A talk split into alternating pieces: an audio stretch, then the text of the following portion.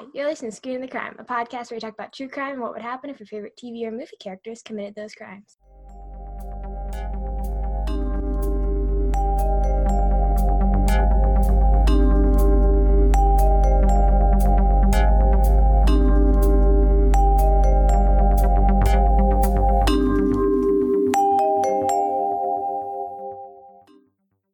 I'm Maggie, and today my guest is.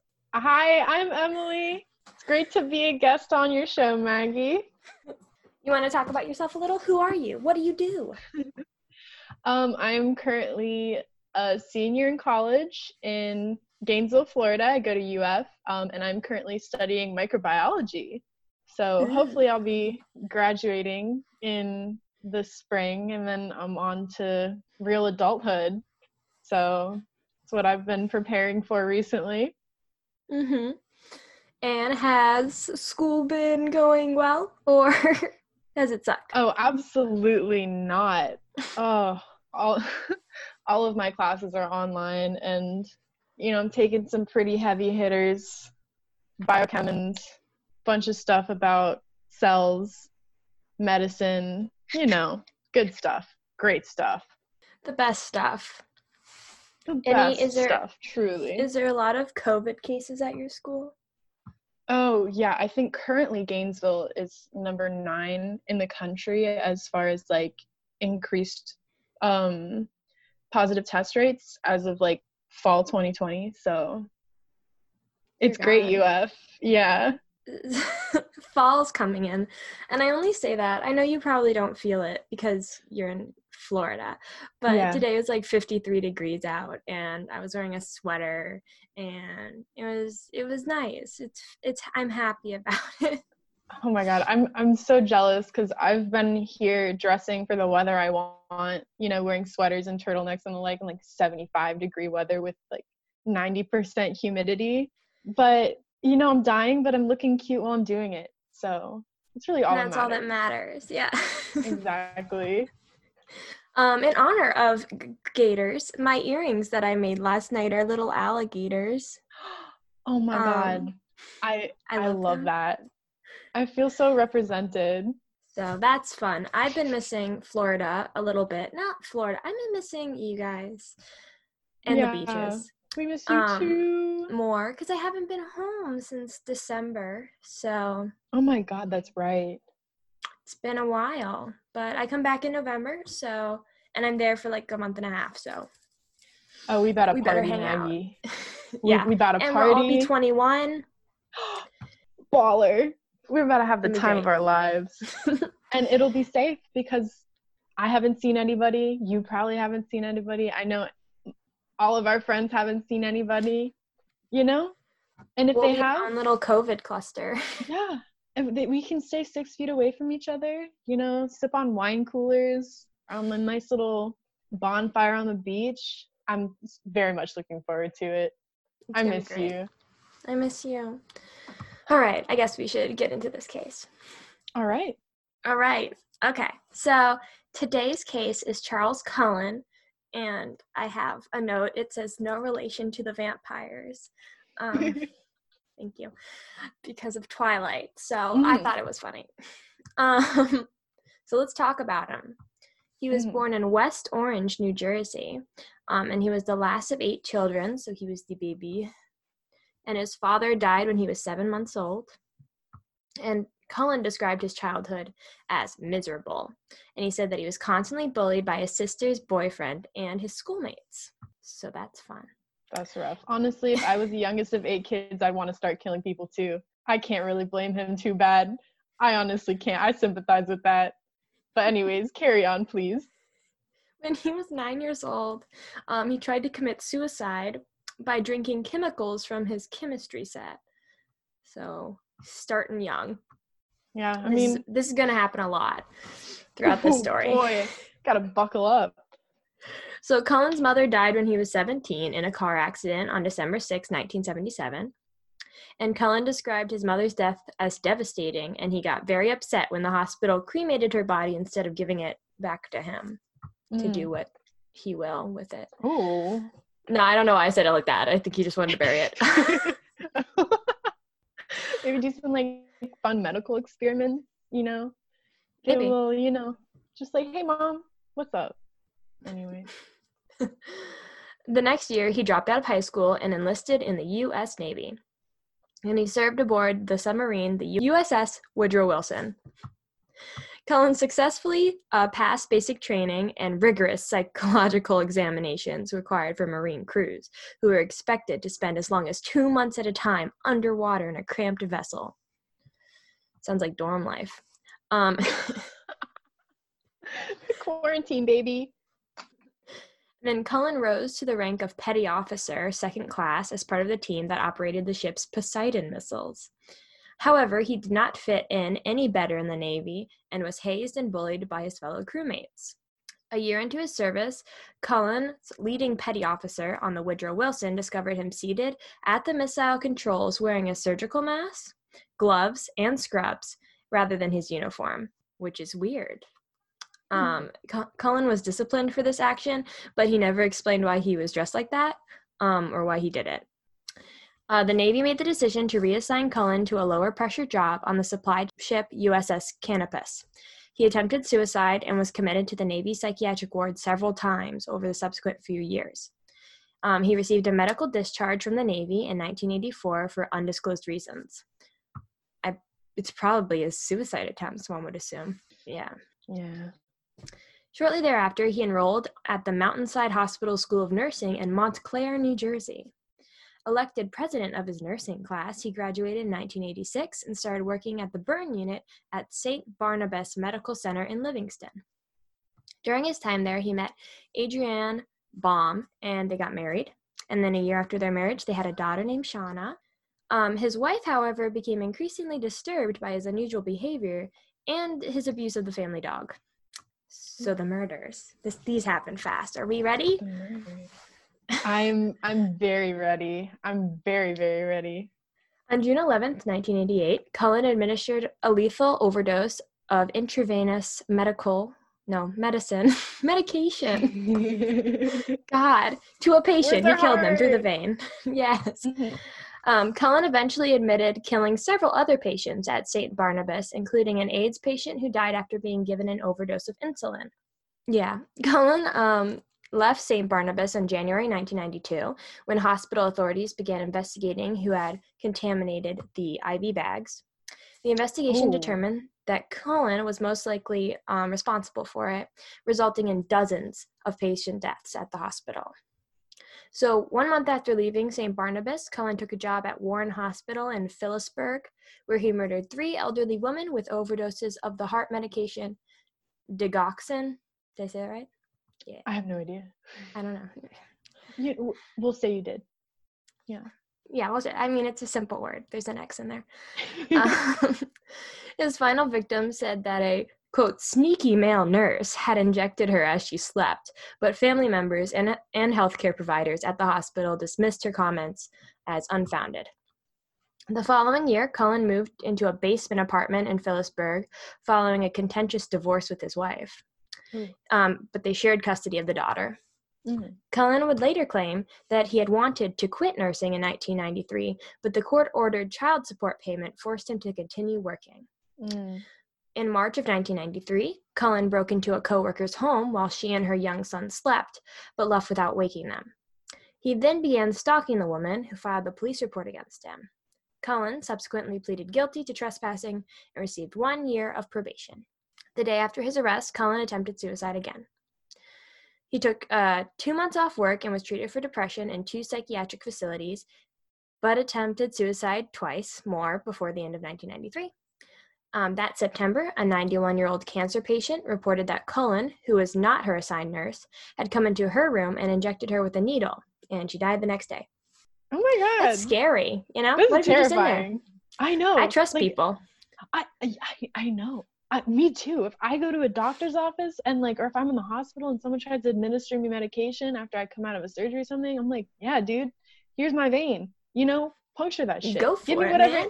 Go for it, man. You know, that's on you. You're the professional here. So like, hearing about that, it's just like, it's honestly terrifying what people what people will do. You know, and just like, the exploitation of patients you know and that trust that you're supposed to have with your provider it's it's very scary like this is real Yeah. Ugh. And it's in the Gives me the 90s. heebie-jeebies. It's so recent. I but like, bro, I was born in the '90s. I was born in the '90s. That could have been me as a baby. I mean, probably not, but like, could have been. I was born in wherever he was practicing at the time. New Jersey? Yeah. Yeah. It gets worse. It gets so worse. Okay. Oh my god. Her son protested that her death was not natural, and Warren Hospital administered lie detector tests to Cullen and several other nurses, and Cullen passed them. Ooh, Which I mean, that's sus. You that's get so it's easy sus. to do. Yeah, you're right. Cullen Me as continued to work it. Yeah, I mean, you just got to breathe evenly. I've seen it done in Psych and um, what's that other show? The Mentalist. I'm sure it's easy. Cullen continued to work at Warren until the following spring, and then he began a three-year stint in the intensive care slash cardiac care unit of Hunterdon Medical Center in Flemington. He claimed that he did not harm anyone during the first two years, but hospital records for that time period have been destroyed. Um, so we don't know actually if he did or not. sus. We'll never know. They were Sus. destroyed um, in 2000. Well, they were destroyed before 2003, which is when he was arrested. So we can't prove that he did or did not kill anyone in the Mm. first two years. Um, Cullen admitted to murdering five patients between January and September of 1996, again with overdoses of digoxin, and then found work at Morristown Memorial Hospital, but was soon fired for poor performance. So not only was he killing patients, he was just a bad nurse. How did this man keep getting like his positions back? That's Right? what's He's really shocking to me. Like he's out here killing people, and people are like suspicious of him, and he's still getting jobs. Like I wish I, had this kind of job security. I'm not He's killing just anybody. great at interviews. Oh, probably. You know how you, you know how people can be. You know, terribly persuasive, Mhm. terribly persuasive. And if he passed a lie detector test, my man can sure pass an interview. Oh, I'm certain. Um, he couldn't. He couldn't keep his marriage together though. So. Yeah, women, women, Women. women. Cullen remained unemployed for six months and stopped making child support payments. After seeking treatment for depression in the Warren Hospital emergency room, Cullen was admitted to a psychiatric facility for a short time. And then in February of 1998, Cullen was hired by the Liberty Nursing and Rehabilitation Center in Allentown, Pennsylvania, where he staffed a ward of respirator dependent patients, which I'm assuming are people who can't breathe on Mhm, their own. Thank you. mhm. Yeah, I'm a doctor. Give me my MD already. I am so smart. Yeah. yeah. There, Cullen was accused of giving patients drugs at unscheduled times, and he was fired after being seen entering a patient's room with syringes in his hand, an encounter that left the patient with a broken arm, but without criminal in- injections. He just broke a patient's arm. Oh? Where where does the plan go awry? Like you go in there, and, like you have the syringes, and instead you break the man's arm. What? You're just like, let me just give me your there? arm. Who knows? Who knows? Who knows? Um, Cullen caused a patient's death at Liberty Hospital, which was blamed on another nurse. And then after leaving Liberty, Cullen was employed at Easton Hospital in Easton, Pennsylvania from November of 1998 to March of 1999. And then on December 30th of 1998, he, while he was at that place, um, he murdered yet another patient with dioxin. Um, a coroner's blood test showed lethal amounts of that drug in the patient's blood, but an internal investigation within Easton Hospital was inconclusive, and evidence did not definitively point to Cullen as the murderer. So, you know, he was let free. Who cares? I just like follow the follow the trail, people. Like if you're seeing all these oh, if you're seeing all these deaths from the same medication that are happening in hospitals, and there's one guy that works in every single one of these hospitals, it might be him. It's possible Bro. that it's that guy. This is Um, crazy. So even with his like background of mental instability and numerous suicide attempts and the number of deaths during his employment at various various hospitals, Cullen continued to work um, and find work due to a national shortage of nurses. Man, that's nasty. Additionally, so no dirty. reporting no reporting mechanism existed at the time to identify nurses with mental health or employment problems. So there was like no database of bad nurses. And concerned about liabilities, hospitals were unwilling to take significant actions against Cullen in case like they were wrong or they could get blamed for like deaths. And then in March of 1999, Cullen took a job at the burn unit in Allentown's Lehigh Valley Hospital, where he murdered one patient and attempted to murder another. One month later, he voluntarily resigned from Lehigh Valley Hospital and took a job working in a cardiac care unit at St. Luke's Hospital in Bethlehem. Um, during the subsequent three years, Cullen murdered at least five patients and is known to have attempted to kill two more. And then in January 11th of two, 2000, he once again attempted suicide by lighting a get this lighting a charcoal grill in his bathtub, hoping to succumb to carbon monoxide poisoning. That's a fun way to go. It's an interesting way to go. That is an interesting. You know what? Never even heard of that one. I just I'd feel like there's proper ventilation in a bathroom. Yeah, because they have vents. Because when you shower, it's Yeah, supposed that's to like take the all the point humid air out. of a bathroom. Huh? How did that go for him? Maggie, did he live? No, I mean yeah, he lived. It didn't work out.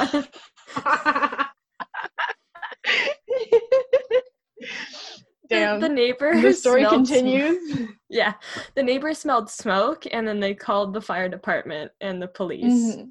And he was taken to a hospital and a psychiatric facility, but returned home the next day. Oh my god. How is he? My question is, where is he finding like places to live? Because at some points he's only there for like a couple months, and I mean, at some I- points he's there for three years. It's just where's he living? People's basements? Like, I don't. Maybe just like really cheap like studio apartments. You know, I I wouldn't know what a cheap studio apartment is because I've lived in college towns. But maybe it's like, like a monthly pay basis. that's true. Maybe they're somewhere. Maybe he's living in motels. You know, Maybe. who, who knows? This is intriguing. Um, no one suspected Cullen was murdering patients at St. Luke's until a coworker found vials of medication in a disposal bin. Um, the drugs were not valuable outside the hospital and weren't used as like recreational drugs. Um, so uh, they were cur- curious about who was stealing these drugs because you, you can't like get high off of them. I guess you can only kill people off of them. Um, an investigation showed that Cullen had taken the medication and he was offered a deal by the medical facility to resign and be given a neutral recommendation or be fired. Not even a negative recommendation, not even no recommendation. I mean, That that's absurd to be honest, because like they probably didn't know that he was killing people with this. Maybe they thought he was just stealing medication. But even so, like, how are you just gonna not fire somebody? You know, right? like maybe does it make the hospital look bad if like it gets out to people that like some of their employees are stealing the medication i don't know but like why would you not just fire the man give him a bad recommendation like dude he's gonna kill more people i feel it in my bones Yeah, he resigned and was escorted from the building in 2002. And then seven of his coworkers at St. Luke's later alerted the Lehigh County District Attorney about their suspicions that Cullen had used drugs to kill patients. Investigators never looked into Cullen's past, and the case was dropped nine months later due to lack of evidence. Right? real oh my god In September of 2002, Cullen began working in the critical care unit of the Somerset Medical Center in Somerville, New Jersey, and he began dating a local woman around this time, but his depression got worse. So he stopped dating her. women Women. Um, can't live with them can't live without them True. Cullen killed at least 13 patients and attempted to kill at least one more by mid 2003 using digoxin, insulin, and epinephrine. Isn't epinephrine the um the allergic reaction? Yeah, it's um. So they put in EpiPens. It's uh, uh, what's called what's called what's called uh, antihistamine, but it's like oh, yeah, it's a very potent antihistamine, I believe, and I think it also has components of um, uh, adrenaline in it, if I'm not mistaken. But I could be wrong because I'm not a doctor and I'm not a nurse. But that's my understanding of it. It's just like a really, really potent antihistamine. Makes sense. That Yeah. I mean, if you don't need it, it would kill you. Um, and then on June 18, 2003, Cullen unsuccessfully attempted to murder Somerset patient Philip Gregor, who was later discharged and who died six months later of natural causes. Soon afterwards, Somerset began to notice Cullen's wrongdoings. The hospital's computer system showed that Cullen was accessing the records of patients to whom he was not assigned, and coworkers began seeing Cullen in rooms of patients to whom he was not assigned. The hospital also had a computerized drug dispensary cabinet, and it showed that Cullen was requesting medication that his parents had not been parents patients had not been prescribed. Crazy! How do you just do that? I feel like you need. I don't know. like, oh man. I mean, this is what early 2000s at this point. Yeah, 2003. Like, I feel like regulations in healthcare have gotten a lot tighter since then, most likely. You know, yeah. because of shit like this happens. Like, this is what happens, man. You're practically begging for some dude to come in and start killing people if you don't have a lock on this stuff. Yeah. His also his drug requests were strange because um, it included many orders that were immediately canceled and then many repetitive requests within minutes of each other. So you'd be like, I want this, just kidding, I want this, just kidding, and then you'd get like a bunch of the digoxin or whatever. He was like having a moral dilemma. He's like, what do I want to kill this person with? Oh, no, not that. Let, let's try Insulin, something no. else. No, not insulin. Give me the heart medication. Give me the Epinephrine? epinephrine. Nah, that one's not. Not good It's enough. not, it's not glamorous enough. We need more panache. Oh, and then in July 2003, the executive director of the New Jersey Poison Information Education System warned Somerset officials that at least four suspicious overdoses indicated the possibility that an employee was killing patients. Um, and then the hospital delayed contacting authorities until October. So it's July to October. By then, Cullen had killed at least another five patients and attempted to kill a sixth. So I feel like this is kind of on the hospitals too, if we're going to be honest. Yeah, no, one hundred percent. It's on it's on the hospitals and it's also on the law enforcement for not checking into his like history that one time that they actually went into investigation. You, you know Mhm. what I'm wondering is that like how is he like failing to kill some of these victims? Like how is it like oh he attempted to kill another one? How did they not die from like lethal injection? Maybe he gave him like some insulin, but they're like, JK, my blood sugar just was low, you know? like that's exactly what I needed, my man. I'm actually They're like, now. wow, you just cured my diabetes, you know? They're like, give me give me a high five up top, my man. Thanks for that. Like they didn't even get billed because nobody knows that it happened. Exactly. He's actually just a great Healthcare. doctor. when a patient at Somerset died of low blood sugar in October 2003, the hospital alerted the New Jersey State Police. That patient was Cullen's final victim. Um, the state officials cascaded the hospital for failing to report a non fatal insulin overdose administered by Cullen in August. See, I told you, it's the non fatal insulin. Oh my god, you were right. You were right. An investi- his investigation into his employment history re- revealed past suspicions about his involvement in patients' deaths. Somerset Finally. fired Cullen on Halloween of 2003. Ostensibly, Spooky. this is why they fired him because he lied on his job application. Oh, they were trying to cover it up. 100% they were trying to cover it up. Not a single doubt in my mind. Fellow nurse Amy Loughren, spelled with a GH, alerted the police after becoming alarmed about Cullen's records of accessing drugs and links to patients' deaths. Police kept him under surveillance for several weeks until they had finished their investigation. Investigators assigned Loughren to visit Cullen after work hours and talk with him while wearing a wire. From this, they were able to produce enough evidence for probable cause of arrest. Get his ass. Yay! Finally. He was, arrest- he was arrested at a restaurant on December twelfth, two 2003.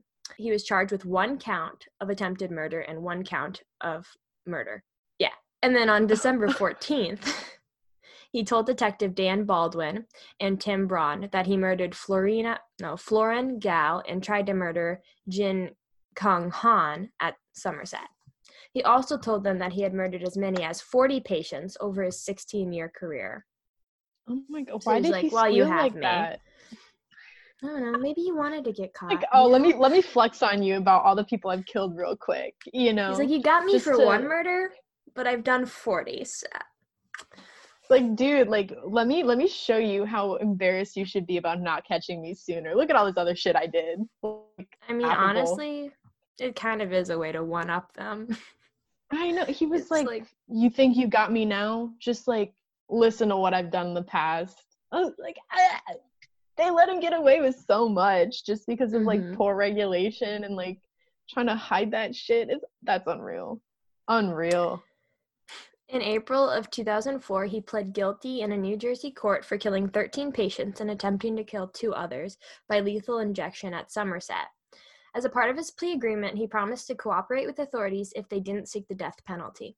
Now, this is interesting to me because he tried to kill himself so many times, and he didn't want the death penalty. yeah. Ooh, uh, I'm baffled, man. I'm baffled. He was like, "No, I want it to be on my terms." You know. yeah, like I don't want lethal injection. I don't want the chair. I want that that carbon monoxide poisoning from from the barbecue in my bathroom. Like that's how I want to That's go. the way I want to go out. I want to make a good burger before I kill myself in my bathtub. oh man, that's my my final meal. One month later, he pled, pled guilty for the murders of three more patients. And in November of 2004, he pled guilty in Allentown court for killing six patients and trying to kill three others. He repeatedly interrupted the proceedings by taunting the judge with the chant, Your Honor, you need to step down, just over and over. For what purpose? Just to be a little bitch? Like Yeah, I think really so. just like, you know what? I'm getting put in the slammer for this anyways. Might as well just give it all I have. Your Might Honor, as well you just need have to fun step with down. it. um, he was ordered to be restrained and gagged, which it was weird that they did that in Oh. 2004. Gag him, right? Weird. Um, and then on March 2nd, 2006, Maybe he was Cullen- into it. maybe Cullen was sentenced to 11, it- 11 consecutive life sentences in New Jersey without parole until the year 2403. Oh, oh, oh my god. Okay, wait. What is the point of sentencing somebody to like more than one life sentence? What is well, because a life point? sentence isn't really a life sentence. A life Yeah, sentence can be like, like- 25 years. okay. So like, He's not getting out into like 20 24 like the 20 25th century like how how what what are they 400 years. doing? Are they just like dude, you you really fucked up this bad like in any Yeah. any way shape or form like your bones aren't even going to be leaving this prison for the next 400 years. Like what is the point of that? Just to be like, man, just to you stick really it to did the some man. terrible shit. like we're not giving you one, not two, not three. We're giving you eleven life sentences. You sit in that cell and think about what you've done. Exactly. I mean, I think I think that's the point, but I also think it's like he like if you if you kill one person and you get the life sentence for one person, I guess it's just like Yeah. the added up situations just adds up to 11. I don't think they're Yeah. like fuck you 11 years, you know. 11 life so sentences. I just I just don't understand the practicality of it. The but I- it's- parole year it's- really got me. I was like, why did they even how'd they come up with that? Like my man is gonna be on good behavior getting out in 350 years instead of 400. Yeah. Like it matters. oh um, man. He's currently held in New Jersey State Prison in Trenton. And then on March 10th, he was brought into the courtroom for a sentence. This is March 5th, 2006. Um, he, sentence hearing to hear his sentences. We got it. And Cullen uh, kept repeating again, Your Honor, you need to step down for 30 minutes straight. So the judge had him gagged with a cloth and duct tape. And even through that, he kept repeating the phrase. So the judge gave him six more life sentences.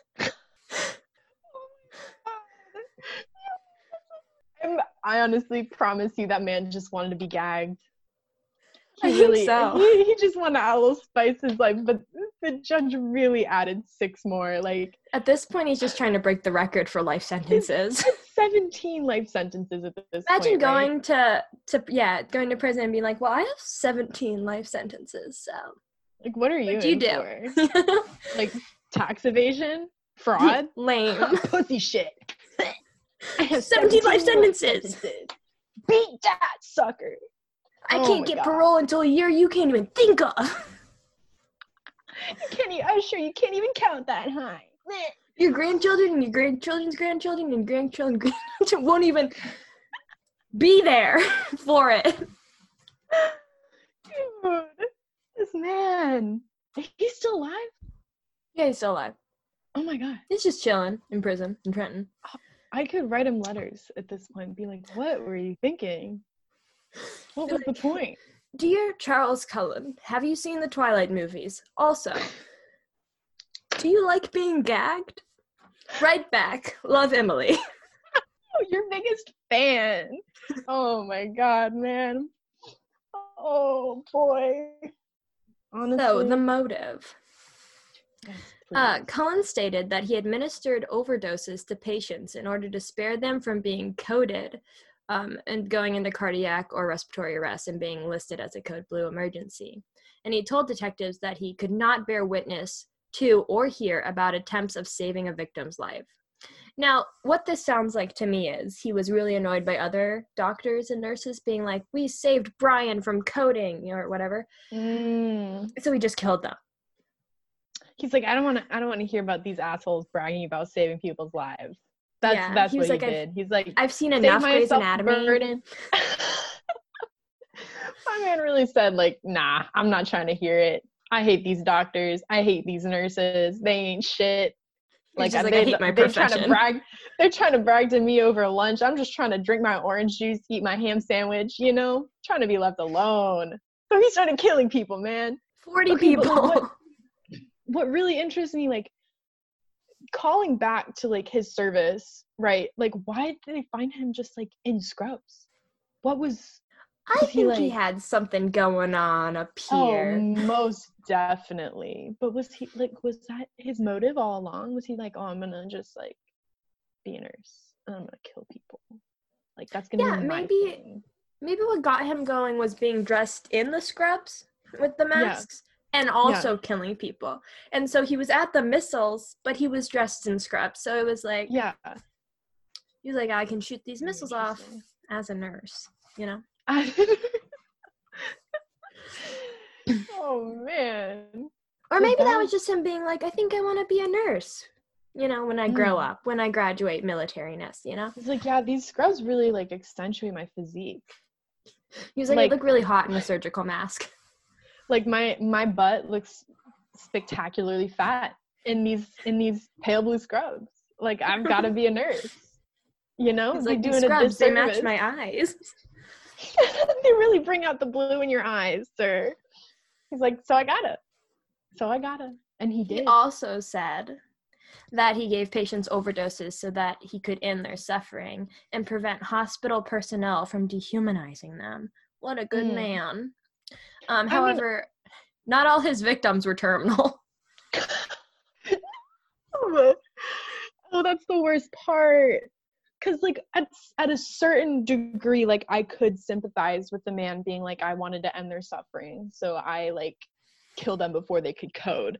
But like, if not all of them were terminally ill, then holy shit, man, I feel like he's just making excuses, pulling at straws at this point, trying to get that 17 life sentences down to 15. You know, knock off a couple years. That. Because I don't even know if he can constitute as like an angel of death because angels of death normally they're like doctors who kill their patients, but those patients Yeah. are terminal. But he Yeah. just he was just killing people. Non-terminal. Um like, like- one of his victims, Gail, had been expected to recover before Cullen killed them. That's so sad, man. Oh know. god. Nurse Lynn Tester described many of his victims as people on the mend when she was interviewed by police. Um, and then instead of using common painkillers and stimulants, um, access to which was strictly regulated by hospitals due to their street Mhm. drug value, Of course. Cullen chose instead to use tools, his tools of choice, uh, which was d- digoxin and insulin, which had little use outside of the hospital because it was probably less likely to attract attention. But Mm. these might have caused his patients to suffer even more. And he might have not realized it. Yeah. So it contradicts his claims of wanting to save anyone because he just put them through immense pain. Honestly, I like from an outsider's perspective, hearing that, I think it's bullshit, man. I think he was just trying to garner some sympathy, and be like, oh, well, I was trying to like, he was trying to get that angel death status. No, Yeah. He just wanted not to a kill people. chance. The He just wanted to kill fucking way possible. Just fucking shooting him up. Like, I gotta Like- be honest. Not even that cool about it. Like he really just like thought he was gonna be a medical professional killing people, and then like was like, "Give me angel of death status," and then no, did not happen. No. not for this guy. Sorry, Charlie. His name was Charles. That's a per. Yeah, there we go. Um, similarly, Char- uh, sorry, Cullen told investigators that although he often observed patients suffering for several days, the decision to commit each murder was performed on impulse. And Cullen told detectives on December of 2003 that he lived most of his life in a fog and that he blacked out memories of murdering most of his victims. He said he could not recall how many he killed or why he had chosen them. And in some cases, Cullen admitted adamantly, I just can't pronounce it. Cullen adamantly denied committing any murders at a given facility, but after reviewing a medical medical records, he admitted that he was in fact involved in the patient's deaths. He just Oh couldn't. Remember. My man, hit him with the switcheroo. He's like, no, I didn't kill anyone. Oh wait, Jessica. Oh yeah, no, I killed her. man, I couldn't. We can't remember a thing. I was so blacked out. All those Four Lokos. Oh, I was just faded. All that Man. inhaled in my bathtub. oh boy. That's Um, dark. So That's here's the legal impact of Cullen's Mhm. murders. Cullen was largely able to move from facility to facility undetected because of the lack of requirements to report on suspicious behaviors by medical workers and inadequate legal protection for employers. New Jersey Mhm. and Pennsylvania, like most states, required healthcare facilities to report suspicious deaths only in the most egregious cases, and penalties for failing to report incidents were minor. Many states did not give investigators the legal authority to discover where a worker had previously been employed. Employers feared to, to investigate incidents or give a bad employment reference for fear that such actions might trigger a lawsuit from like the nurses. Mm. Um, and according to detectives and Cullen himself, several hospitals suspected he was harming or killing patients but failed to take appropriate legal actions. Following Cullen's criminal conviction, many of the hospitals where he had worked were sued by the families of the victims because they didn't take any action. Mm, The files, yeah, right? Makes sense. Like the no, files- duh. and set, uh, settlements against the New Jersey hospitals all settled out of court and are sealed. In some Mhm. cases, individual workers took it upon themselves to informally try to prevent Cullen from being hired or to have them terminated. Some contacted nearby hospitals in secret or quietly spoke to their own superiors to alert them that they should not hire Cullen. Mm. When Cullen took a job at Sacred Heart Hospital in Allentown in June of 2001. A nurse who had heard rumors about him at Easton Hospital advised her coworkers, um, and they threatened to, to quit in mass um, if Cullen was not immediately dismissed, which he was. Mhm. Um, prompted by the Cullen case, Pennsylvania, New Jersey, and 35 other states adopted a new law which encouraged employers to give honest appraisals of workers' job performance and which gave employers legal protection when they provide a truthful employee appraisal. And New Jersey law, in particular, informed the model that the rest of the states would, for, would follow. First, the 2004 Patient Safety Act increased hospitals' responsibility for reporting, quote, serious preventable adverse events.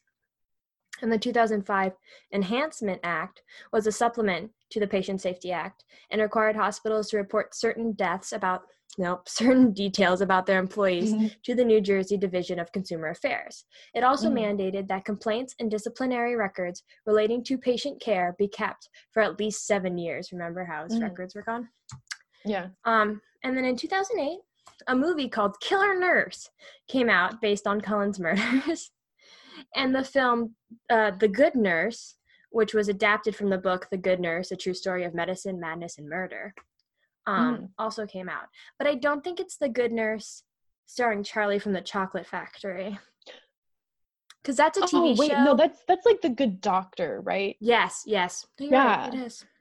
I mean, no, doctors, nurses, same Not train, the same thing. No. different track. I, but no, no. The there's a film called The Good Nurse with the murdering nurse. Mhm. So that's it. That's the end of my notes. Oh my god, what a what a roller coaster ride! I'm honestly like that shit's crazy. What really like makes me upset about the whole thing though is that like these hospitals failed to report like the suspicious activity of uh, Cullen because they were like nervous about like legal repercussions if he wasn't actually guilty and they could have saved so many people's lives if they had I just know. like like put him under suspicion and like even so that they didn't like they still had these other lawsuits from the families of the patients that were killed so they didn't even save their own asses they just got other people killed Yeah, I know. And even if they thought he was just stealing drugs, like they're they can't just they can't give him a neutral Uh, recommendation. yeah because they're just sweeping their own problem under the rug. Yeah they're gonna like let this man work at some other hospital where the same things are gonna happen. They were literally just like patrick in that one episode of spongebob he's like let's take the problem and move it somewhere else. Like that's exactly what they did and this man killed people.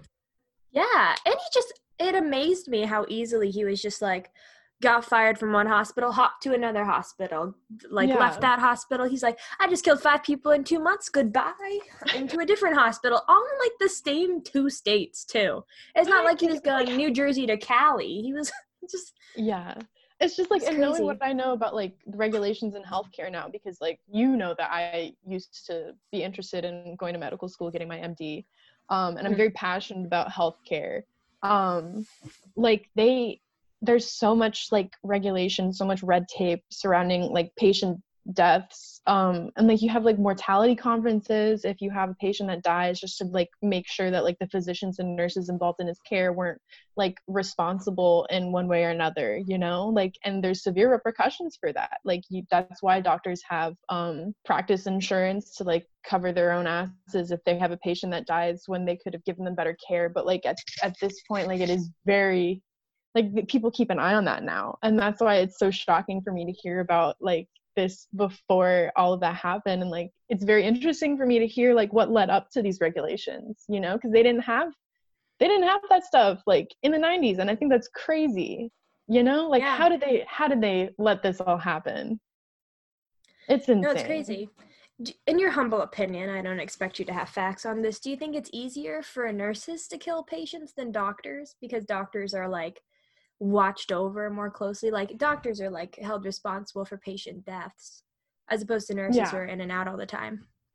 I think that is a good point. I mean, obviously, I have no experience working in like healthcare settings, but I feel like just in the amount of nurses there are, it might be easier to slide by unnoticed, you know, because you have like huge teams of nurses working under um like doctors and PAs and um nurse practitioners like they're large teams um and honestly like mistakes happen especially like in hospitals because you're working under pressure a lot of the time you know you have to make snap judgments um and so like with that in mind i feel like it would be a lot easier for nurses to go unnoticed you know No, yeah, I think so too.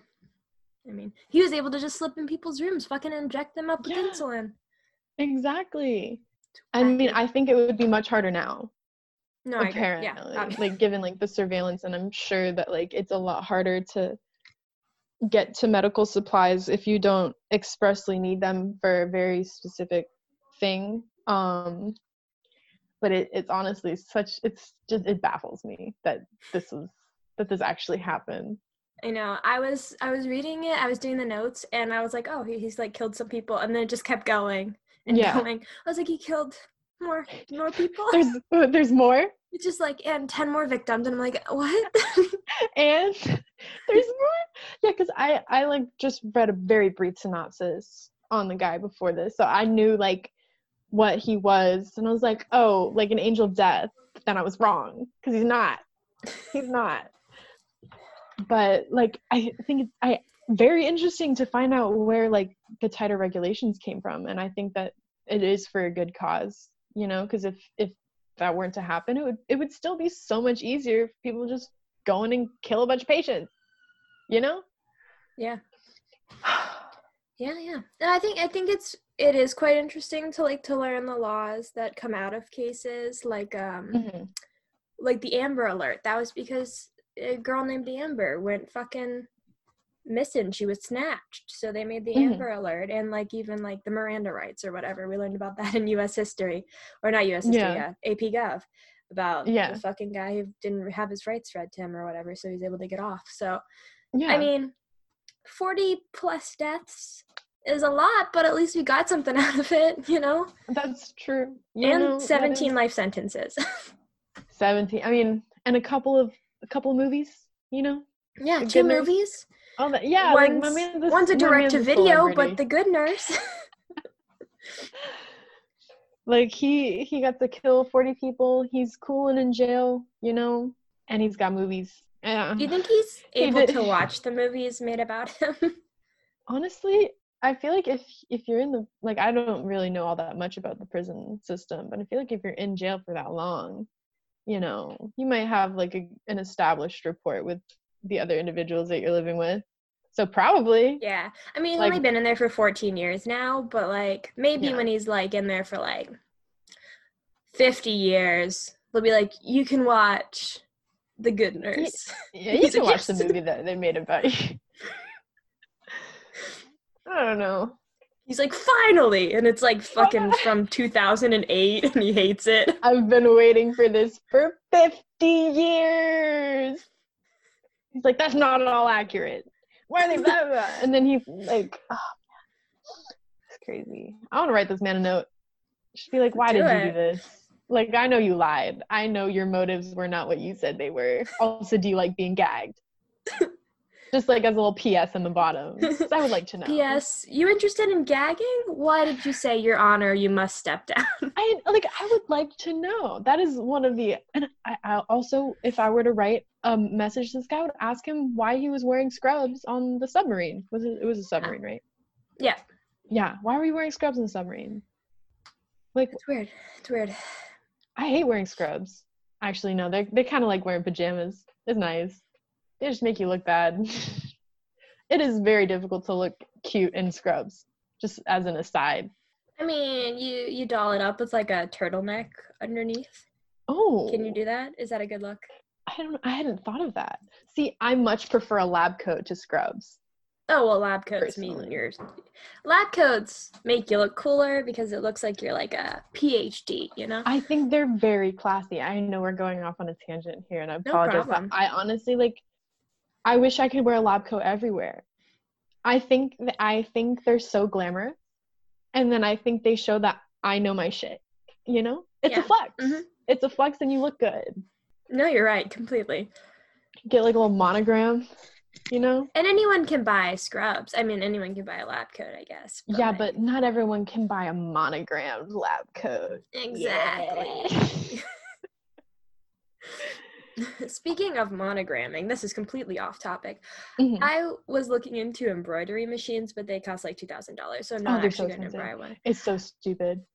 But imagine if if I invested all my money into an embroidery machine, I would not have to buy clothing ever again. I could just embroider cool slogans into everything I wear. I feel that. I like see like Cameron and Laurel, our friends Cameron and Laurel, all the time, like altering their clothes. It's like if I had a sewing machine and if I had the capacity to alter clothes, I would be unstoppable. I, Oh, I would look I would look 10 out of 10 all the time. Not to sound like full of myself, but I would have the most banging outfits because you can really do so much with like clothing alterations that just completely transform a look. But sewing machines and embroidery machines are dummy expensive. It's I know. unreal. My roommate's in a quilting class and she just bought a sewing machine. So that's really cool for her. Maybe she'll let me borrow it. Who knows? I I hope it's so. exciting. But I just think I was reading um so I'm in women and gender studies this semester.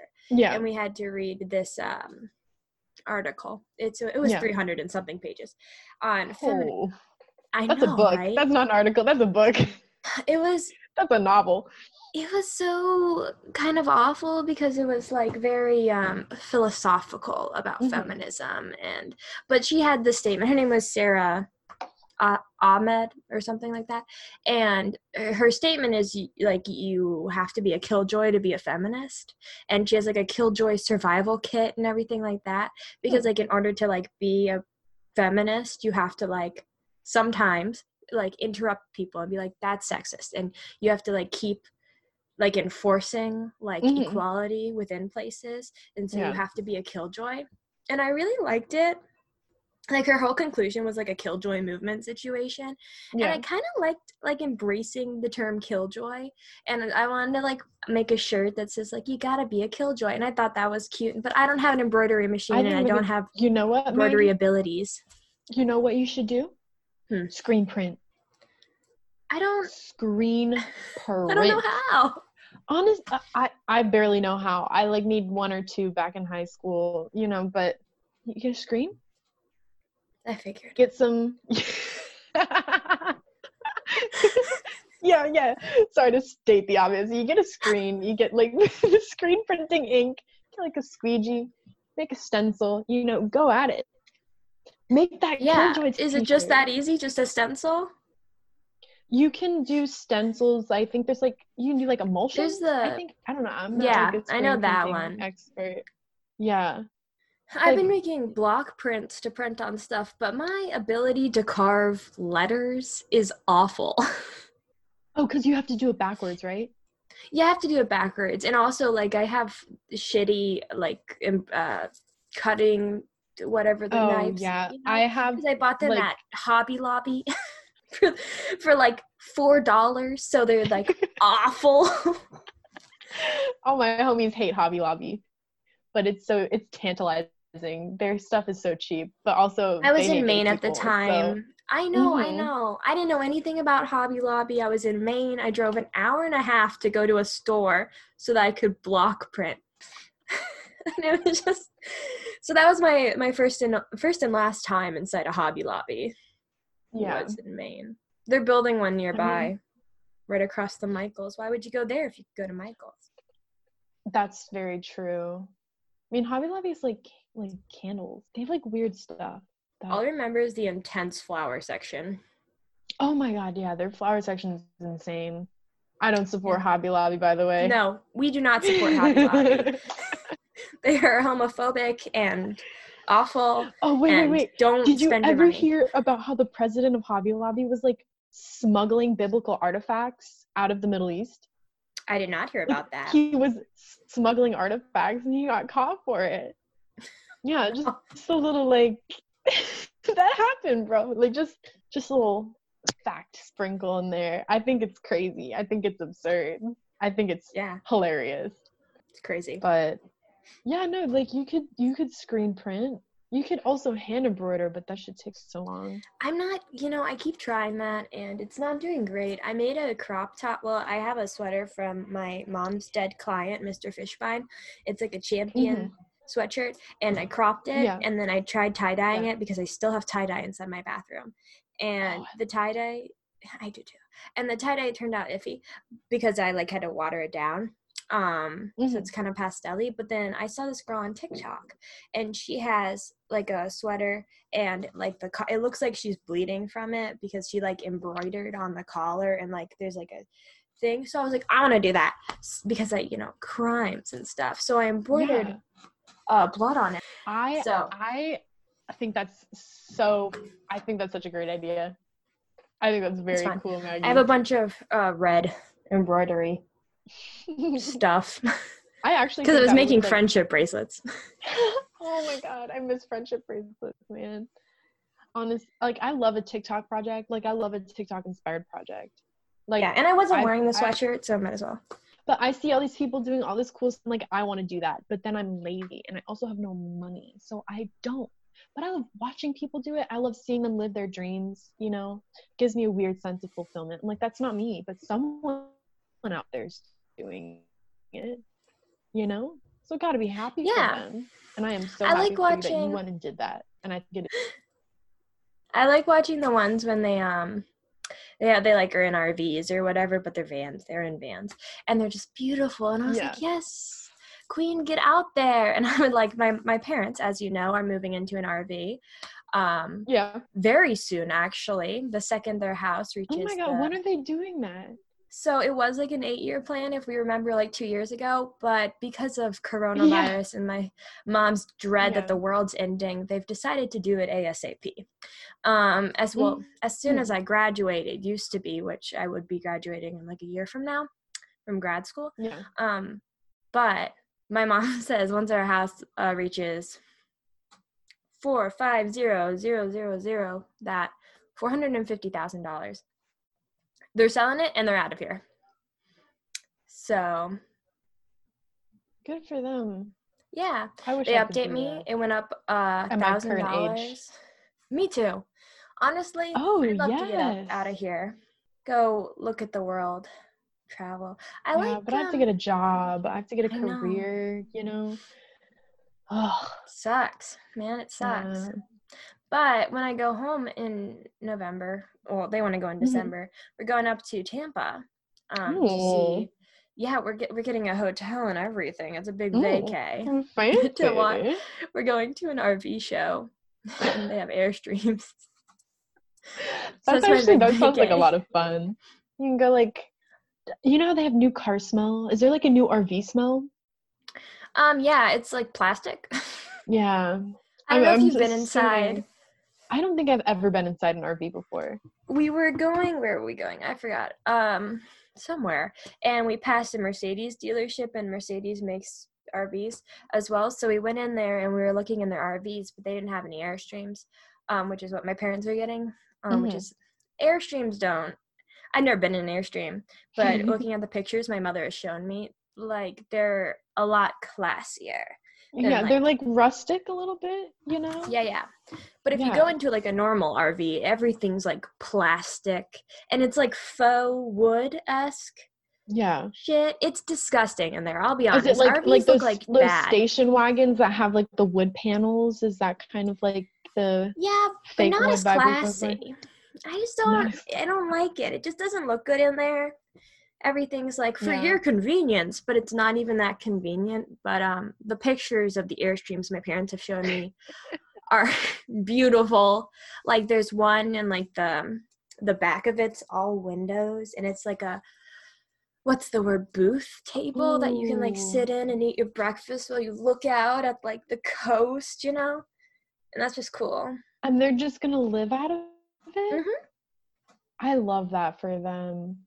Yeah, I'm happy for them too. I can't wait till like when I become like a an adult who has a job and then I'll be like, I'm visiting my parents for like Christmas and I'll just fucking meet them and wherever they are, like Nevada. I'll meet them at the Grand Honestly, Canyon. that, that really sounds like so cool. No, I know. I Oh, think man. so. And they're getting one. Well, they said that the couches are really nice in them. So if I come to visit, the couch is nice, but they also have like the tables that turn into beds. Yeah. I mean, But like, now that my parents are officially empty nesters now because Ashley is going off to her first year college, like, they're not doing any of that cool shit. They're just turning my room into an office. I wish they were buying an Airstream. That'd be so cool. yeah, at first I thought it was like a fever dream of my parents, but they've been selling all their shit in the past few months. My Oh mom's been God, really big on doing it. Facebook Marketplace. They're selling all this stuff. They're going through everything. I They're gonna make me and my Facebook brother. Marketplace. Me too. They're gonna make me and my brother uh, scrapbooks, like scanned in scrapbooks of stuff, so that they can just get rid of everything. That's very fun. Oh my god. I sold my bike rack, and then I could buy these pants that I'm wearing, which are just normal people pants, but I needed new pants, so because all my pants are from Goodwill, so the oh pockets are starting to like because my ass is so thick and juicy. The pockets Too fat. Too, so, just absolutely bazonga butt up in this bitch. so the pockets are like pulling away from the pant and they're gonna rip and I have to wear pants to work. So Oh my god. My problem pants. is that like with secondhand pants or even just like pants that I own and wear for like my like my fat, voluptuous, chunky, beautiful thighs just rubbed together so much in the like the middle that it like They rip a hole down there. like don't nobody look, you know, because I'm gonna keep wearing them because I don't have any other pants that look like this. But nobody look. Just like pretend it's not Cross your there. legs the whole time. Yeah. No, yeah.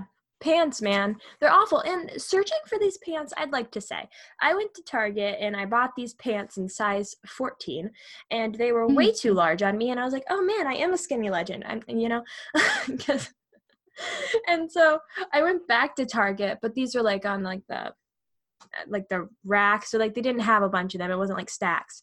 And so I got a size 10 and I was like, okay, these will fit me. And then the 10 was too tight. And I was like, just Mm. kidding. I am a fat lard. And then I went back again and returned the pants. And I got a size 12. No, Maggie, you're a skinny queen. And these are a size 12. But I'm just wondering how pant sizes work because the pants I've been wearing to work every day are size 10. So obviously those fit me. And I've been complaining to my coworker about this, Evan. And he's just like, I'm a size 32, 32. And I'm like, why can't women's I know. I hate it so much. Like men have like specific measurements for like the waist and for like the the length of the leg. I'm like, "H- how dare you? Like women deserve that. Like I, It's I'm like I wear a I'm size so pressed about that. 10 and 16 I'm between. petite. I I have a pair of pants that are size four, and I have a pair of pants that are a size twelve that both fit me almost exactly the same. Explain that. Explain that. It doesn't make any It sense. Like, makes no sense and it makes shopping for pants so difficult because you just gotta like piss in the dark you're like i'm gonna and try every I'm gonna time you try on a pair of pants that don't fit you, it's like your whole world crashes down and uh, you're like, I fuck. I was like, I'm my like, thighs are too fucking large. can you just give us measurements please please and honestly like that's why i love thrifting so much because like and that's why i hate it too because every once in a while i'll come across fantastic pair of pants like plaid they're high waisted they've got the cuff cuffs you know what i'm saying like Yeah. they're perfect and then i put them on and they don't fit me and i'm so mad because i can't ask the employees like hey you know is there is there another one of these in stock in my size because it's a thrift store and then they're So gone it's forever not. so it's not I know. I'm It's awful. It's awful. Women's clothing is the worst thing to ever happen to women. that's true that's why i wear men's clothing just because it's Yeah. honestly far superior Men's t-shirts, men's Just like- sweaters. these button downs you know what i'm saying like they're not fitted they're not trying to make my bazonkas look like you know humongous like i hate like women's button downs where they have like the fitted to the body i'm like none of that Disgusting. give me like the baggiest most just like horrendously patterned and like colorful like eye burning button downs please yeah. and do not make it fitted to my body Walmart's extra large men's button downs are the best thing to happen to me in my summer aesthetic. I just wear shorts that are jorts from BJ's and i think just we a tiny shirt yes and an extra large shirt over that shirt and then I look amazing. Yeah, yes, because it's so good. And honestly, that's what I love about clothes. You can just wear whatever the fuck you want. And if you have enough confidence, you look 10 out of 10. Exactly. 10 out of 10. I was rewatching Jennifer's Body And- oh, God. Early 2000s and I was like, huh, some of that fashion is coming back. And like that wasn't good fashion, but people nowadays kind of know what to do and also it's not like as um explicitly for skinny people anymore. Yeah, this is So true. like we got people with curves and people with booties and people who wear size 10 to 16 like myself yeah, who are like make like making it available for people Yeah. to dress in a fun way and I that's love also it. makes us look cute. Yeah. Yeah. Uh, You know what I have seen? I did see a TikTok about this girl. It was like, y'all are sleeping on justice. Like they make Oh, the yeah. cutest tops. I was like, no. Of all the things to bring back from like early 2000s to like 2010s, like please don't make it justice. Please. You know, you say gonna- that, but I think my my little cropped cardigan that I had from Justice would look real great right now. Oh my God. I'm, I'm like, but I'm just the you, cardigan. my whenever I wanted to go to middle school, you know, show up to Bach and feel like a bad bitch, I would wear the this like oh no this isn't justice this is old navy i would wear this like ugly ass like purple striped shirt that had like puffy sleeves and like tied at the top and jorts from justice and i thought i was killing it and i see pictures now and i was like oh my god like what have you done what what were you doing and then i see like videos now of these women out here wearing the same things and absolutely rocking it i'm like i'm so proud of you but also i did it first Claim it. Be like, in 2007, I had it first. but you have you seen all these like e-girls with like the dyed front chunks? Mm-hmm. Do, do you remember me in middle school at all? Yes, you had it first. and I got bullied for it because it looked awful, but these women are slaying it. And I just like I wish I wish I could have done the same, you know? But I was like 12. How hard can you, you can't really rock anything as a 12 year old. No, especially a 12 year old at art school where everybody's doing like cringy shit was the norm. Yeah. You know? Like Sometimes you did you did cringy this. shit to fit in. Like that was being cool. Sometimes I look at this. I have this choker necklace. It's like the the you know the stretchy one the little black one that just plastic and yeah. i look at it and i i want to put it on but mm-hmm. i'm a business major at an engineering school and i wore fishnets my first year here and i was looked at like a psycho oh I okay, so I'm like a woman in a like a very male dominated field at like a very heavily STEM dominated school.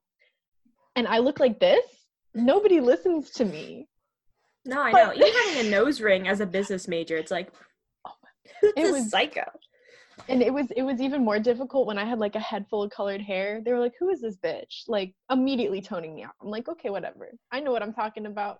I'll mind my business. You mind yours. You know." I just want to slay. I just want to look cute and mind my business. You know. I really I like. On TikTok, there's this there was this girl and she looks like a 12 year old, but she's not. She's like an adult. And she's like all e girl, all dressed up, right? Mm. And this person in her comment section was like attacking her about something she spoke on. And she's like, Actually, I have my master's degree in economics. So let me tell you that I actually know what I'm speaking on. And I just I loved her. I was like, I like yes, yes, you do. I, when women flex their degrees, I'm like, oh my God. I I love you for that. You know like you're talking about things you know and like people are like you don't know that shit. And like yes the fuck i do. She's like it doesn't matter what i look like. I have the education. I yeah. can have pink in my hair you know? Like reference the doctor in front of my last name bitch. Like respect my honorifics. Like i got my phd i got my master's. Like no fingers up to you you know mm-hmm. no, just yeah. like I, I love it and honestly like I can't wait to flex it too. Just to be like, oh, y'all are dumb, you know? And they're like, oh, no, but you don't know. I'm like, oh, you're talking to um, a doctor. I have my PhD. anyway, um, it's your turn. Would you like to compare the case to a TV or a movie? I see. My thing is, is that like I don't watch a lot of media. Like I was thinking about Scrubs, you know, I love mm-hmm. Scrubs, but like, would JD kill his patients? No, because he's too pure of heart. He wants to save his patients, not what from about the blonde? The blonde. You know what? I think. I think if any character in um in Scrubs, Scrubs were to be killing his patient, it would be Dr. Kelso. Like not is, Cox. Kelso. Kelso. Have you watched Scrubs? I've Kelso, seen some of it. Yeah, Kelso's like the um I don't remember the descriptor for it, but he's like the he runs the the show, you know, he's like top dog. Um, I think he'd be killing people, you know, and honestly, like I think his motive would be his hatred for his wife. He's just like, I hate this bitch. I'm gonna kill people. Like my son, I remember like there was a couple mentions about his son along the show. Um, He's like, I'm disappointed in my son. He's a hippie. He listens to rock music. I'm gonna start killing people. well, like mean, makes sense. and I think I think he would get away with it because he's such an asshole. He was like he's such an asshole that I think he would make it work. And if he's running the shit, like how would they find him? And he's such like a vindictive man, he would most definitely pin it on somebody else. But Yeah. at the end of the day, like I do feel like he would get caught. I do because if you're You having gotta these- get caught. yeah. Because, like, if you're having all these patient deaths at this hospital, right? Like, and he's pinning it on different people, if that were to be the case, like, they would just be like, okay, well, something's a problem here because new people are coming into this same hospital, killing people, people left and right. still dying. Something's not clicking. Something, something is awry. I think he'd be able to avoid suspicion for a long time, but I think he'd get got in the end. But he's also, oh, I actually don't know because Ted the lawyer. Do you remember Ted? He's like the Um, balding guy. He like sings in the acapella Yes, group. I see him. Ted I have lawyer. the cast list. Ted hates his guts. So if Ted caught a whiff of anything, he'd be on that man so fast. Ted hates his life. Ted wants to go. But I feel like I don't know. I don't know. Would Kelso blackmail Ted to get away with these murders? Perhaps. This is all in a hypothetical universe where Scrubs is actually, in fact, a murder mystery.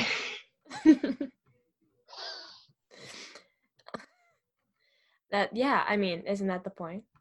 Yeah. I'm just thinking. I'm just thinking. I love Scrubs.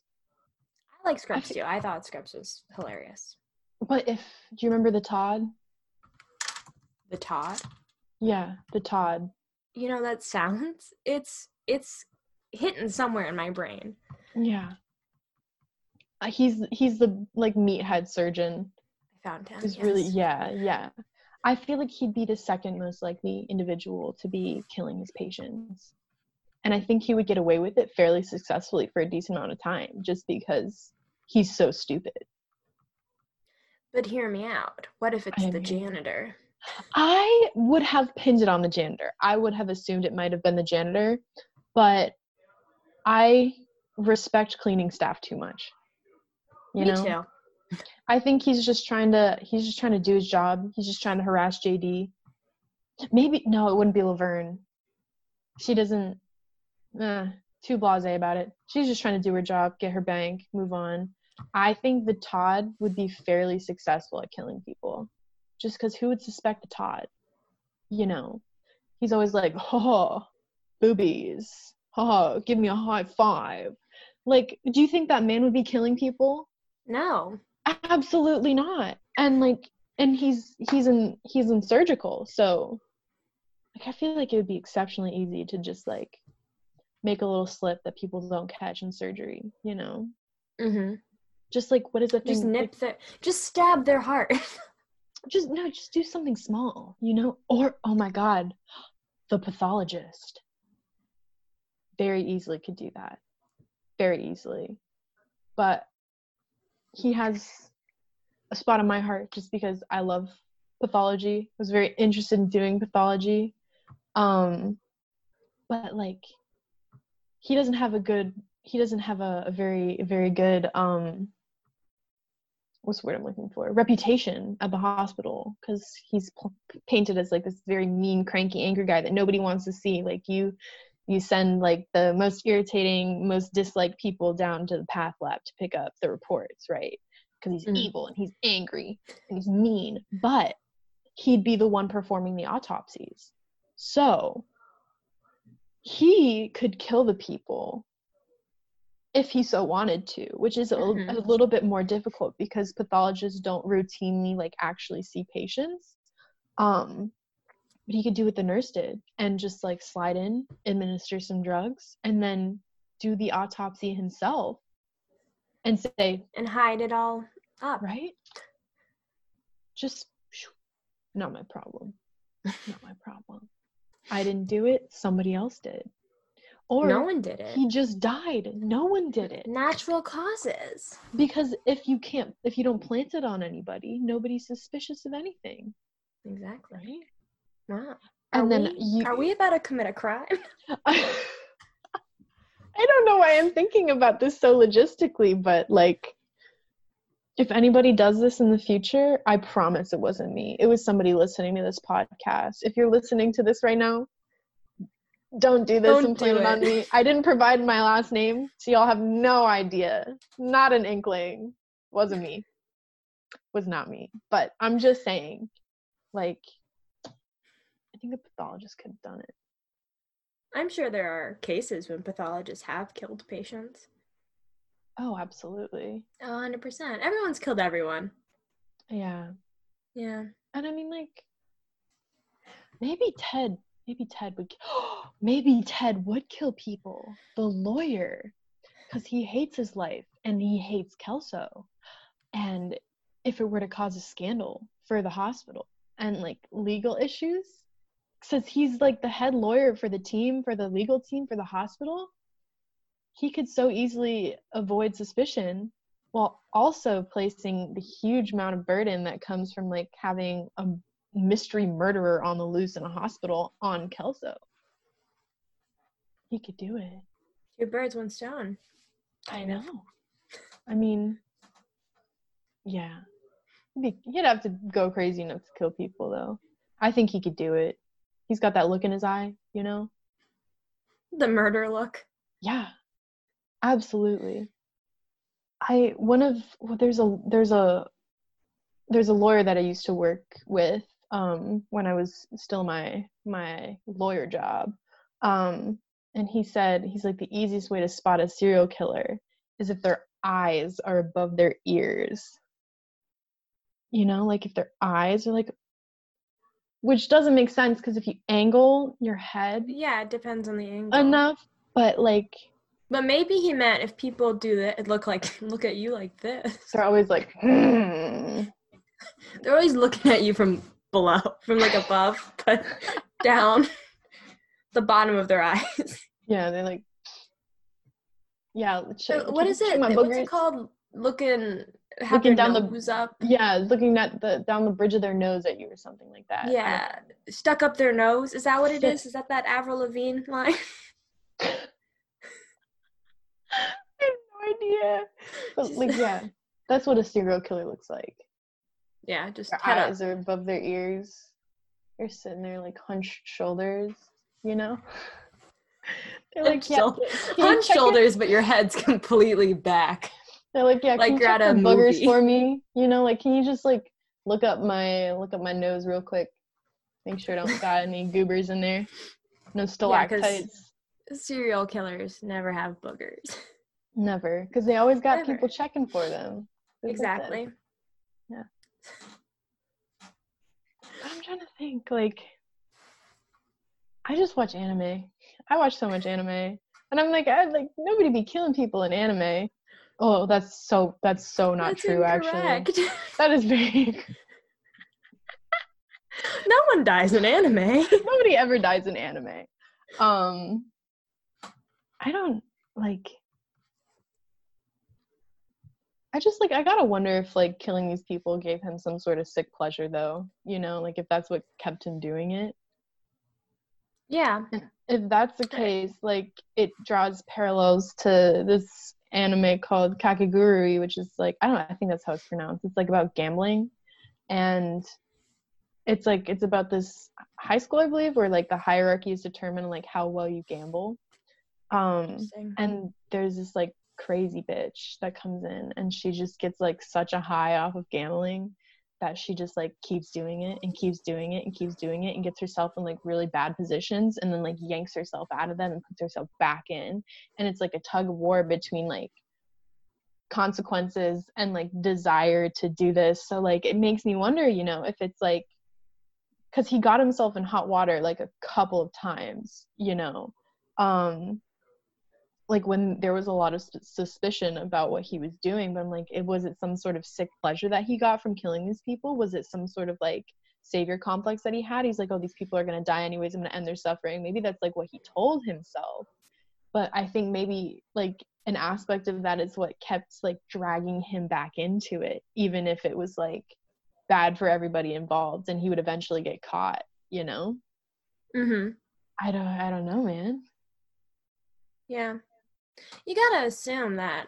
I mean, he he switched hospitals so often. He got fired so often. He knew that he was gonna get caught eventually, right? Yeah. So he I he must have gotten something out of it besides just like saving in his own brain these patients from like suffering. Like he must have knew that he was like he was like I'm killing these people because I like killing these people. Yeah. But it's like at the same time, like I am not in this man's brain. We do not have any shared life experiences at all whatsoever, it seems like. Um, so like at the end of the day, like I have no idea why he did the things he did. Like I can only fathom why. But like I don't know. I don't really want to put myself inside of his mind either. I'm, am I curious as to why he did this? Yes. Am I curious as to why he continued to do it, even though like he knew that he would most likely get caught? Absolutely, I'm curious. But do I actually want to know? Probably not. No, yeah. Yeah. It's fascinating that's stuff. deep. Whoa. Whoa, man. Shit. you just spoke some truth right there. On the aspect of deep movies, I Yeah. watched the the Vavitch last night, Oh, aka yes. Witch, Yeah. and I didn't want to watch it for the reason being what I've heard of it is positives, but I heard that the dialogue is uh, period accurate, which makes it hard to understand. Oh, yeah. And I'm also not a fan of period pieces or uh, horror movies about religion that are kind of like, eh, you gotta, whatever. Mhm. But my, this is fun. My roommate's boyfriend, he's a graphic designer, I believe, and so is my roommate.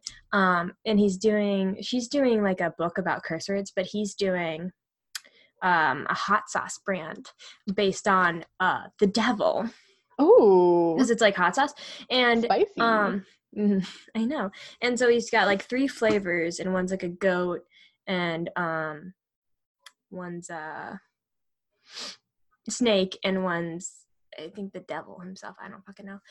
But in the the Vivitch, the devil itself is in the shape of a goat named Black Philip, Mhm. and there's a line at the end of the movie, and Black Philip says, "Would thou like to live deliciously?" That's his little slogan for the hot sauce. but he hasn't seen the movie. But he's just like me and has watched various 45 minute long YouTube videos explaining why it's so good and amazing. yeah. And he came over last night, and Sarah, my roommate, was like, "Let's watch The Witch," and I was like, "Okay," because I was literally just talking to her about it and Mhm. about the line with thou like to live deliciously?" because it cracks me up every single I think, I think it's so funny. And honestly, like I've heard that line before, and every time I heard it, I was like, ha, but I had no idea it was from. I had no idea. So thank you for enlightening me. Uh-huh. And so we watched it, and it was a fine movie. It was good. I have no no problems with it. Mhm. Um, the dialogue we had subtitles. Um, but it wasn't as bad as I thought it was going to be. I pretty much understood everything that was going on, and I love Anya Joy. I don't fucking know her name. She's in the New Mutants. I love her. She's also in Split and Emma, and she's oh, the blonde. the blonde girl. Oh, she's love her. I love her. I she's Yeah. great. This is one of her films. She's like, she's like the main character. Her name's Tom Tom Ooh. Thomasin, I think. Okay. Um, she's fantastic. She spoilers for this movie turns into a witch at the end. Her whole family gets murdered. Her whole family dies. Um, Yeah. and then she, the goat's all like, "Would thou like to taste butter? Would thou like to live deliciously?" And she's like, "Yeah." Hell and yeah, then dude. Black Thomas turns into a sexy Satan and she signs her name in the book and she goes out all naked and she dances with the witches and she lives a happy life because witches are cool and stuff and her whole family's a bunch of sinners they're a bunch of bitches so who cares about Mhm. them um so i like the movie which is my i didn't expect to like it i Yeah. didn't expect to like i don't like period pieces i don't like that but it was good it was it was fun i like the was ending it like a was it like a horror film though? Um, well, the beginning, like a baby dies, and like you get to see it mashed up, and then there's like the witch is like this wrinkly little Oh. huh, and she shakes a lot, but Not It's really not. Um, yeah. scary. Yeah, no, it's not Yeah. like a. Because you you like horror considered- movies, right? Oh, I love horror movies. Yeah, Big that's what I horror fan. thought. I, yeah, Yeah, I guess I just like hadn't heard enough about it to know, but I'm glad you liked it. I wish someone would offer for me to live deliciously because I would say hell yes. Yeah, fuck yeah, I I'd want to live deliciously.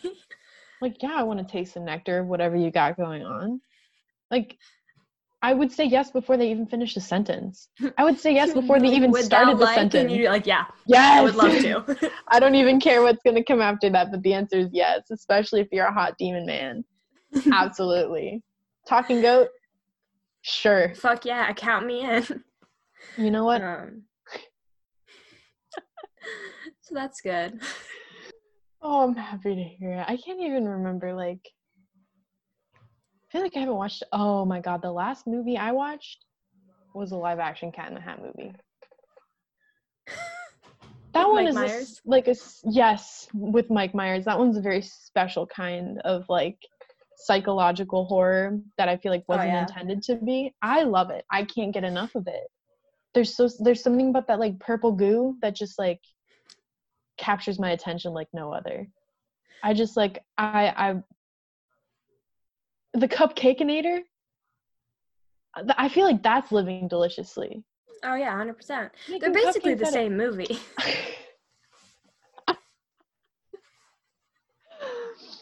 oh man. Um, it's funny that you say that because I think I think it was before quarantine. I came home from work to all my roommates watching the live action Cat in the Hat movie. And we had this little chalkboard that it's moved, but it was like next to the sink. And Mhm. on it was the cat in the hat is sexy. Just that. And my roommate, Oh. she's like, we did like a fuck Mary kill, and she was always fucking the cat in the hat. Oh no. I I killed the cat on hat on site. Oh, cat in the hat. I killed the cat in the hat on site, man. As soon as he comes into view, I'm like, boom, sniping that motherfucker. No way am I getting near him at all. not marrying him, not not fucking him. I'm killing that motherfucker. Oh my god. I mean, good for her though. Yeah. Good she for knows her. what Yeah. On that note, I will end this episode. Thank you so much for listening. Thank you, Emily, for being my guest. I really appreciate it. Thank you for having me, Maggie. Um, if you guys want to find Screen of the Crime on any social media, we are, would you guess, Screen of the Crime? Um, you can also find us on our website, Screen of the screenofthecrimepo.com s- or .wixsite.com slash my site. It's updated, it's cool, it's got all our episodes and links to my Redbubble account if you would like to buy some merch. Um, please buy some merch support support this wonderful wonderful woman and her her beautiful beautiful business Thank you. Um, I will tag Emily's Instagram in the Instagram post that comes out for this episode on Wednesday. Um, so look out for her. Go cyber stalk her. yes please please add some spice to my life Um, don't kill anyone, um, especially if you're a pathologist. don't steal Emily's ideas. Those are her intellectual property. Thank you for listening. Bye bye.